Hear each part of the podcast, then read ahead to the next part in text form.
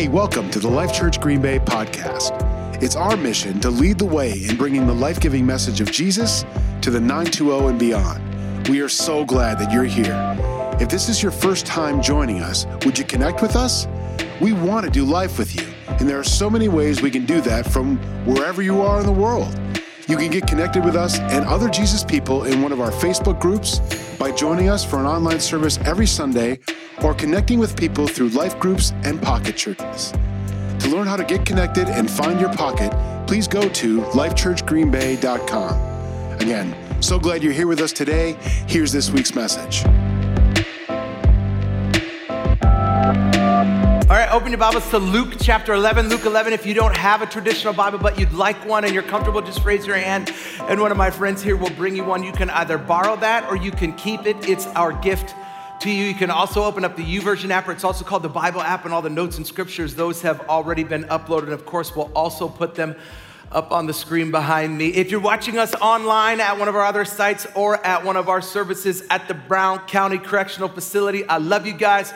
And I'm so glad that you are a part of our family. So, as you saw on the screen, and as Pastor Shelby said, we're starting a new series of messages today. And I want to really start by just asking one single question Have you ever seen something someone else had and wanted it?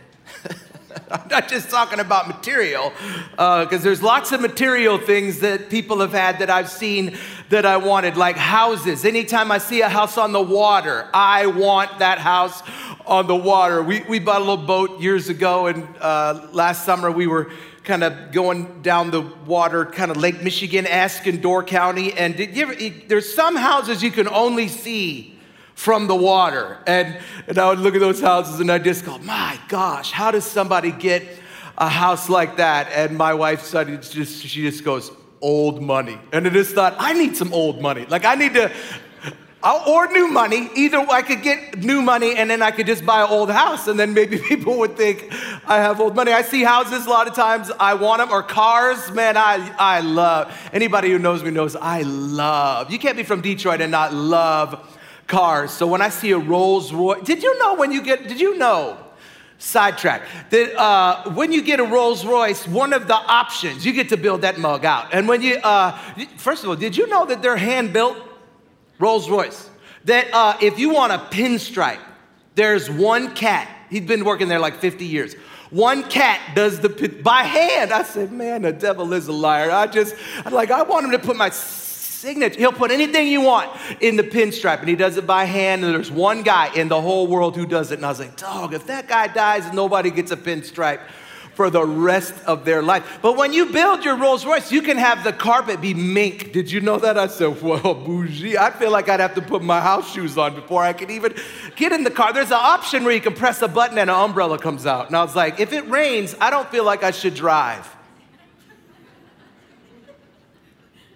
At all. Never mind drive a Rolls Royce. Or if I see a Lamborghini, I, w- I want a Lamborghini, except I feel like I'm too big for a Lamborghini and I would just look awkward getting in. The doors would come up and then I would look so weird trying to either get in. Definitely, it would look weird. I would just have to fall out of a Lamborghini. Or if I see a 69 Chevelle SS, you better stop. A 64 Lincoln Continental with the suicide doors, man, I'll run around this place and scream my head off. I see that stuff, I want it. But I'm not just talking about material in this message. It's more than that. Maybe it's somebody's appearance I want her eyes, her nose, his hair. Maybe it's a relationship. I wish, I wish our marriage, I wish my kids. Like, like, have you seen some of the kids on social media?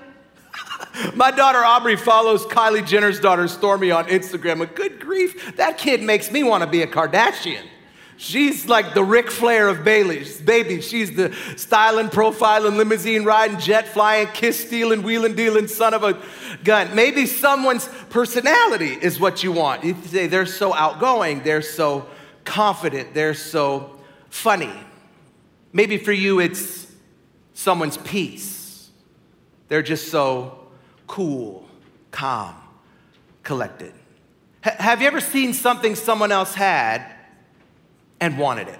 That's, that's the big idea for this entire series because if you're feeling that, you're not alone. Jesus' disciples, they felt the very same thing. And I want to talk about that today in a message that we're calling The Blueprint. Let's pray. God, we love you. We're grateful to you. Thank you for who you are, what you do. God, thank you for this day, even though it's like so cold, it feels like we're being judged by the devil. God, I pray right now, thank you for heat that we have in this place. Thank you for my friends who are here who, who bring warmth in their own way. Thank you for that worship that we had today, God. Thank you, like, for this, this atmosphere that has been here, like the last number of weeks, this, what we in the church would call this anointing, God, how your Holy Spirit has been permeating this place in a new way, in a fresh way. God, I pray today that not just in this message, but in this series, that you would infiltrate our hearts and our minds, that they would be changed, made different, adjusted, made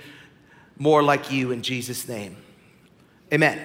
So uh, the disciples, kind of, uh, I mean, not the main characters of the Gospels, but definitely kind of the main, kind of the main supporting characters. If it were, if it, if they were filmed on an iPhone, Jesus would be the one in focus, and then they would just kind of just be. Have you seen this commercial with the guy? He's just a little bit. That would be the disciples. They're just kind of a little bit out of focus, but they're more in focus than us. They're closer to the camera than us in the story. It's just, it's just 12 guys who followed Jesus around for the better part of three years. 12 Jewish guys who were brought up devout or religious, who were brought up very spiritual. 12 guys who grew up seeking God and studying God.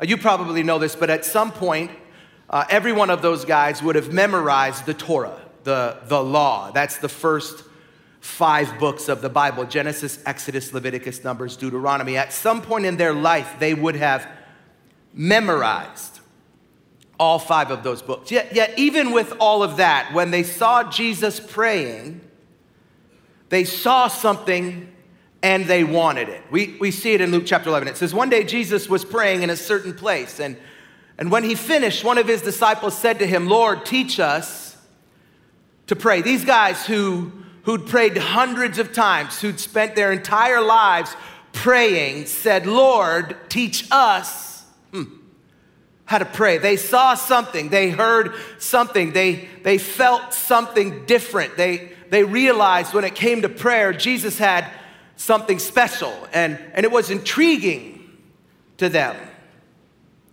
Not long ago, just, just maybe a year before the pandemic, a huge survey was conducted, and 250,000 Christians were polled and they were asked, What's one thing that you would change about your faith? 83% of the 250,000 Christians polled said that they wanted to learn to pray better. Hmm. You know, there's, there's really two kinds of prayer there's, there's self reliance and there's God reliance. Self reliance looks in the mirror, God reliance looks to the cross.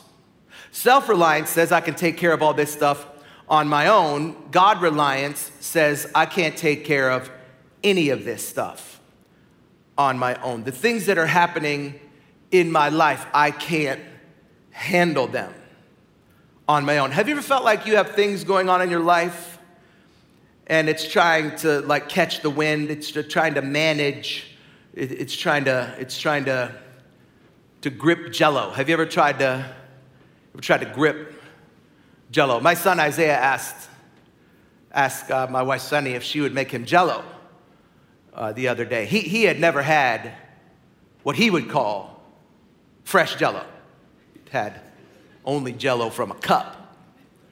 So he was in the mood for jello and he, he brought a box to Sunny and he said, Can you make me, can you make me this jello? And so she, she followed the instructions. She poured it in a bowl. And if you've ever made jello, you know jello has to set. He was so mad.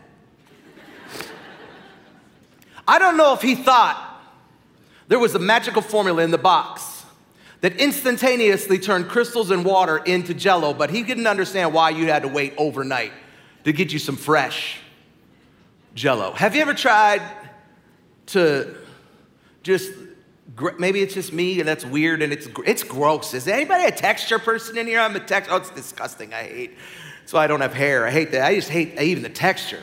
I like the look of hair, but I don't, I don't, mm, mm, mm, no, it's just, it's weird to me. And, and so, like, did you ever feel like you had something happening in your life that you just couldn't, you couldn't grab a hold of it, you couldn't manage it on your own? Crisis has a way of bringing us to the cross, which is, which is great, but one of the challenges in that is that people who only pray in crisis tend to view God like he's a holy mechanic who only fixes our problems. Uh, what is it that keeps us from having a consistent prayer life outside of crisis? It's easy to pray in crisis. It's, it's easy to pray, uh, dare I say, in a, in a pandemic. But how, how do we have a consistent prayer life when our marriage isn't going through challenges, when our finances aren't in disarray, when we are healthy? Uh, there's a number of things that keep us from having a consistent prayer life outside of crisis. You, feel ashamed. You feel obligated. You, you, you, think, I don't know what to say. Have you ever felt like, uh, like if you met somebody famous? Uh, my wife is infamous for meeting famous people. She meets famous people. And I think that God lets her meet famous people because he think it's funny. Because when Sonny meets famous people, she has a go-to line. You have a go-to line? Some of you guys that are still trying to get a lady, you got, you got game, you got a little line, you tell her, hey girl, did it hurt? Like, what hurt? When you fell from heaven because you're an angel, baby. She's like, ugh, cringy, bro. No wonder you're single. No, Sunny uh, has a go-to line when she meets famous people. She yells as loud as she can and tells them who they are. we, saw, uh, we, we saw Billy Ray Cyrus that's Miley's dad, by the way. We saw uh, Miley's a girl who used to be famous, and then her dad used to be famous. You never hear the song "Achy Breaky Heart"? Don't break my. Okay, that's Billy Ray Cyrus. Uh, now you with me? Let me give you a better one. She saw Dennis Rodman one time. Okay, Dennis Rodman used to play on the Bulls with a guy named Michael Jordan. So she met Dennis Rodman one time, or she saw him actually, and he was going down the, you know, the moving thing on the, on the airport and she, Sonny was going the other way. She said, Oh my God, you're Dennis Rodman! And just that's, that's her. You ever meet famous people and you don't know what to say? Sometimes that's how you feel when you come to God and you think, I, I mean, I don't know what to say. Like, I'm me and he's him. Maybe you don't think he's listening. Maybe you think you don't want to bother him. Maybe you don't trust him. Maybe you don't think he's going to answer. Any of those situations are going to adversely affect uh, and determine the reflection of your prayer life. They'll determine whether you have a relational prayer life or you have a rescue prayer life. And I've bounced back and forth between those two. I've, I've had major hindrances to my personal prayer life, huge blows that rocked me. Like uh, the first job that I had in ministry, I got fired from. I didn't even know that I had done something that was fireworthy. I, I went and preached for a guy in Miami. I was a youth pastor in Memphis, and I loved it. I was like, man, I'm gonna be here till the day I die, man. And, and we had gotten a new pastor like six months before that. He was just a couple years older than me. He was cool, man. Like the thing I remember about him is him and I went to the movie theater to see Braveheart together. And we were Assembly of God. You weren't even supposed to go to the movies. So the fact that I went to the movies with my pastor, and it was a rated R movie, I said, oh, shoot, we're all going to hell now. And so, like, I just thought this cat was cool. And I went to preach for this guy who's like a hero of mine named Rich Wilkerson in Miami. And I just thought I was going to preach for him. But what I didn't know is that I was on an interview to be Rich's youth pastor. And I didn't know that until after I had preached, and it was the night before I was supposed to fly home. And so he offered me the job. And I said, Oh man, I'm so honored that you would offer that, but I really love where I am. I'm not interested. And he goes, Oh, Shawnee, I already called your pastor. I was like, bro, what? Like, I told him that I was interviewing you. So I got home, and the dude brought me in his office. He's like, you're disloyal, and so you're fired. And, uh, or uh, years ago, Pastor Sonny and I, we, we were, uh, we've always been real estate people. We've always bought homes, sold homes, flipped homes, fixed them up, and and we were in that Florida market the first time it was real hot, and we were buying houses and flipping them and making a ton of money. And one time we bought a house, and a guy who was actually our mortgage broker, we were moving from Florida to Texas. And we had this house and we had built it. We thought that we were going to keep it forever. And this guy who was our mortgage broker was like, hey, I got another house I'm going to close on, but if you'll let me carry this for like one month, then I'll give you, we were going to make like $100,000 on the house. It was insane. We were so excited. And then uh, we found out like four months later that that house was in arrears. He had never paid the payment. We thought that we were just waiting on a close date, and we ended up having a short sale that house, and we lost tens of thousands of dollars. That tested my prayer life. Uh, uh, like 15 years ago, uh, Pastor Sunny and I went through a really difficult time in our marriage, and we almost got a divorce. We got separated, and you'll see a promo at the end of the message about a podcast that we've just launched that kind of talks about that. And when I thought, like, when you're a pat, like, it's bad when you get like a divorce at all, but like when you're a pastor and people think that you're gonna get a divorce, then it, it's just like it uproots you, it rocks you, and it rocked my personal prayer life. And that, that could have driven me away from God or, or it could have driven me into his arms. And gratefully, each of those times I chose his arms because I already had a relational prayer life. That's what Jesus had. When the disciples looked at Jesus and said, Bro, teach us to pray, they, they had a different prayer life than Jesus had. And, and a lot of people are like that. They have a rescue prayer life. They don't talk to God until life hits the fan. But the key to a deep prayer life is relationship. Real prayer is driven by relationship, not crisis. I mean, need and crisis are gonna arise. But if you're regularly praying in relationship, then the crisis is just gonna drive you to the cross. But like, like God wants to talk to us all the time, but too many of us will only talk to Him when we're in need. We're like kids in that way. If you got kids, you remember that uh, when we're little, we talk all the time. We spend the first like year of our life wishing our kids knew how to talk, and the next every year of their life wishing they didn't ever learn. Like you go, oh my God, especially when they're little, and you never thought that the word mommy could sound like foul. You're like, shut up, like mommy, mommy, mommy, mommy, mommy, mommy, mommy. You're like, bro, I get it. You want peanut butter and Lion King. I know, that's, every, that's all you want in life. Uh, like when we're young, we talk all the time. Then when we become preteens, we talk a little less. When we become teenagers, we don't talk at all. When we become young adults, we talk in times of need. We, we talk like when we need advice on relationships, careers, houses, cars. But then finally, when we have kids of our own, man, we talk all the time. We'll, we'll burn our parents' phone up, won't we? Like, like if let your kid get a cough, the first thing you do is you pick up the phone and you like you act like your mama's web, WebMD. She has no education. She fixed everything with peroxide and colloidal silver, but you feel like she's gonna know how to stop whooping cough or the croup. Like you just feel like you're gonna burn up the phone. And we go through seasons of self reliance, but in the end, we we always circle back, whether that's with our parents or whether that's with God. And so, so when it comes to prayer, where do we start? What should a relational prayer life look like? Well, in, in Luke chapter 11, Jesus gives us the blueprint. He says, This is how you do it. He says, number one, start with worship. In Matthew chapter 6, verse 9, we see Matthew's version of the Lord's Prayer. It's the same prayer, just different context. So, so he, he says, This then is how you should pray. He says, Our Father in heaven, hallowed be your name. Hallowed, that, that means to lift something up, to, to regard something highly, to worship it. Uh, we understand worship in this town, don't we? But, uh, we can be fair weather. Super Bowl is a bittersweet day. I thought about wearing Packer stuff. Felt like it was too soon. Pastor Barry and I, my friend, we went to uh, we went to the last playoff game. We went with confidence too. We went we went in that mug. You know when you walk slow and tall, you know.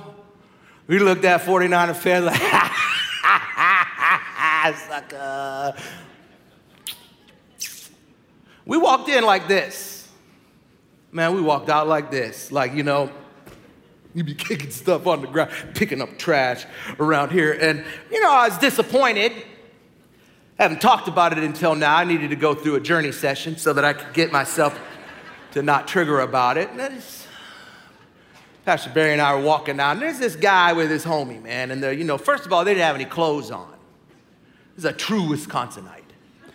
He had on a coyote on his head, a pair of firefighter pants, suspenders, no shirt. He was red too. Like he looked like, bro, you are gonna be sorry tomorrow. And he was walking, and he he was talking to the guy with him. You ever you know, hear guys, and uh, they act like they're uh, like they are sports radio, like they're, and he's got. Well, let me tell you what the problem was. You know, he is instantaneously dissecting the game plan. Here's what he said. He goes, You know what the problem is? Let me, I'm gonna tell you the problem is. Rodgers has never been a winner.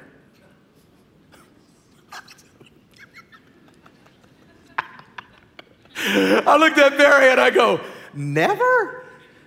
He's, he's never, he's, he's never been a winner? Never. He, the, he didn't win four MVPs. He's never been. I was like, come on, man. I know you're disappointed. The whole thing sucks. But let's be realistic. He's net. But that's how a lot of us treat God, isn't it? Something happens in your life. You came into it confident, went to the job interview, went on the date, went to the bank, wrote the business proposal, the business plan. You walked in like this, walked out like that, and you talked about, man, see, God doesn't ever. Come on. I know you're disappointed, but let's be realistic. And obviously, that's not what God is looking for. The Gospel of John tells us what he's looking for. It says, A time is coming when the true worshipers will worship the Father in spirit and in truth, for they're the kind of worshipers the Father seeks. There's a difference in our attitude and our atmosphere when we worship. Worship establishes position, it establishes where we are and where He is in regard to our relationship. And so God's looking for people who will honestly, humbly love Him, and that starts by starting our prayers with worship. Our Father who art in heaven hallowed be your name. Next, when we pray, we should fully surrender. Jesus said, Your kingdom come, your will be done on earth as it is in heaven. And mm, that is hard for a lot of us. We want control. This idea of fully surrendering is putting ourselves at the feet of the cross and giving away control of everything our hopes, our dreams, our agendas, our schedules, our relationships, our authority, our gifts, talents, finances. And it's hard. I mean, it was even hard for Jesus while he was getting ready to go to the cross, even though he knew that he had to do this his entire life, even though his whole life had led up to this very moment, he struggled to surrender all. The Bible says, going a little farther, he fell with his face to the ground and he prayed, My Father, mm, if it's possible, may this cup be taken from me. Yet, not as I will, but as you will. Wow. Talk about practicing what you preach. He's literally living out the words from his prayer in real time.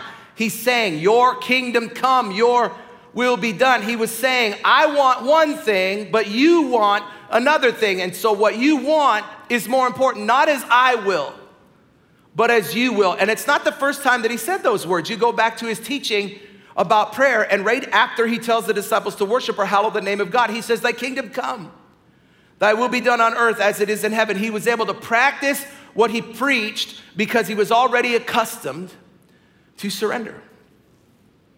Here's what's crazy is in the heat of the moment, you'll always default to what you've done in the past. So, so if when you get into difficult times, you take the controls back from God and you practice self reliance, you'll try to control the narrative of your life. And it, it's not easy for us to surrender, it's, it, it takes practice. Every, every, coach will tell you uh, how you practice is how you're gonna play. Practice is seldom fun. Remember when my son Isaiah started playing football, he was in first grade and we were living in Texas, the mecca of football. And, and for the first week, of practice, they didn't do anything other than work on their stance. every day stance. And his coach would say, sit in the chair, six inch step. Sit in the chair, six inch step. Sit in the chair, six inch step. Finally, after four days of two hour sessions of learning their stance, after four days of two hour sessions of sit in the chair, six inch step, one of the dads said, Coach, when we gonna start hitting? The coach was such a coach, too, just standing there, hands in his pocket, watching the kids. He turned around, he said, Hey, Dad, why would we start hitting before we even know how to get into a proper stance? I love when people don't even say before. He said it like that. Before we even learn how to get into a proper stance. For the stance becomes second nature. Hey, Dad, how about you trust the process? First of all, I was like, you just got owned in front of everybody with your middle school football self. Shut up. I was like, I was so glad that I didn't say it the day before when I wanted to say it.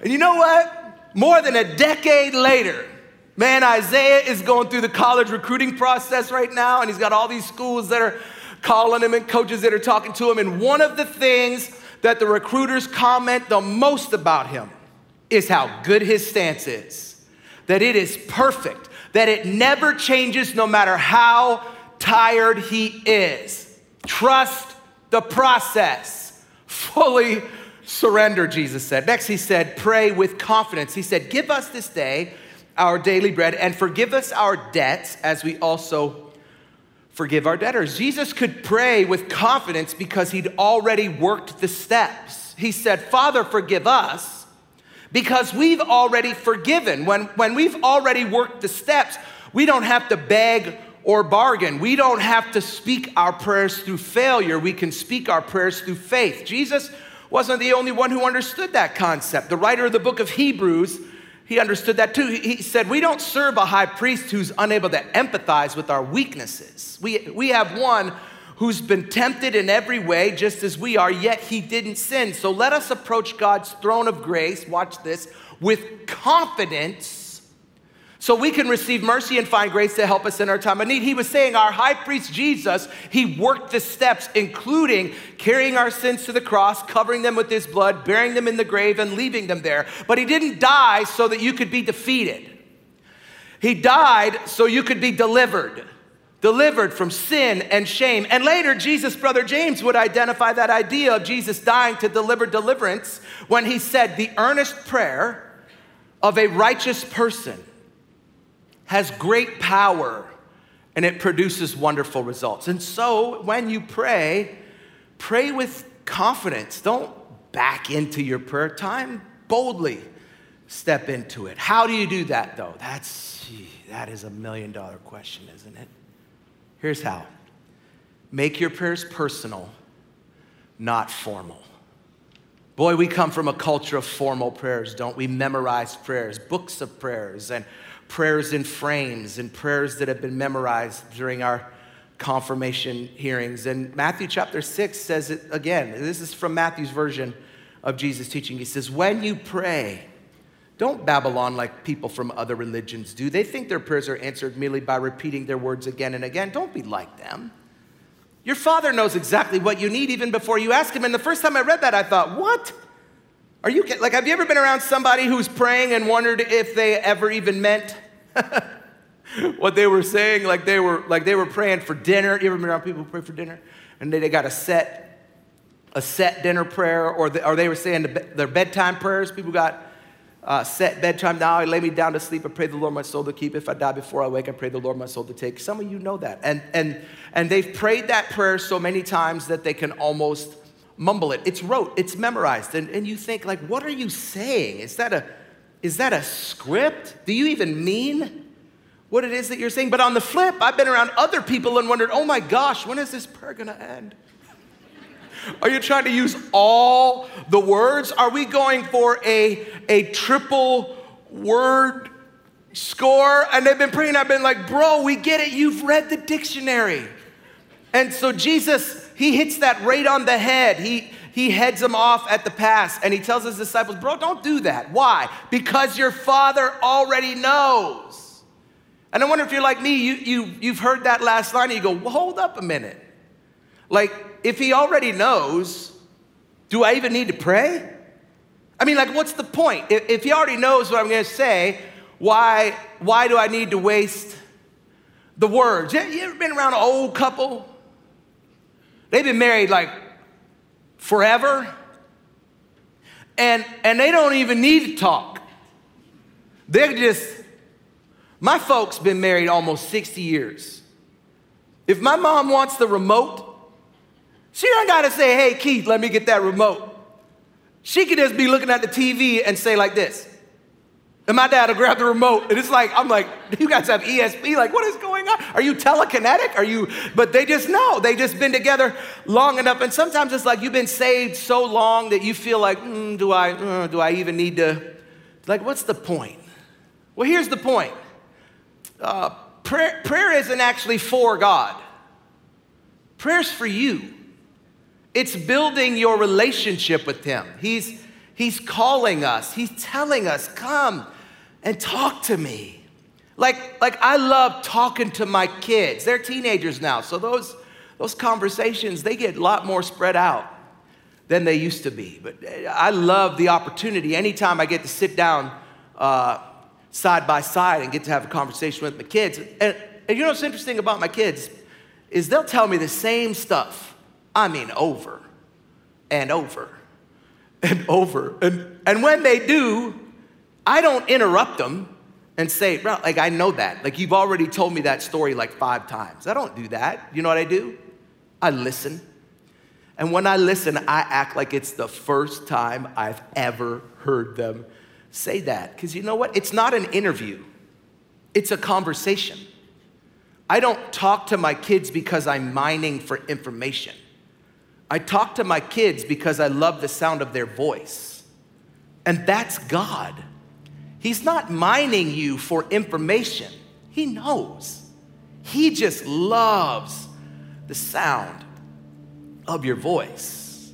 Or, uh, like, I know that my wife loves me. We just, uh, two days ago, we just celebrated 26 years. And, and I love the sound of her voice more now than I ever have. I know that she loves me more now than I ever have. But you want to know something? I still love hearing it.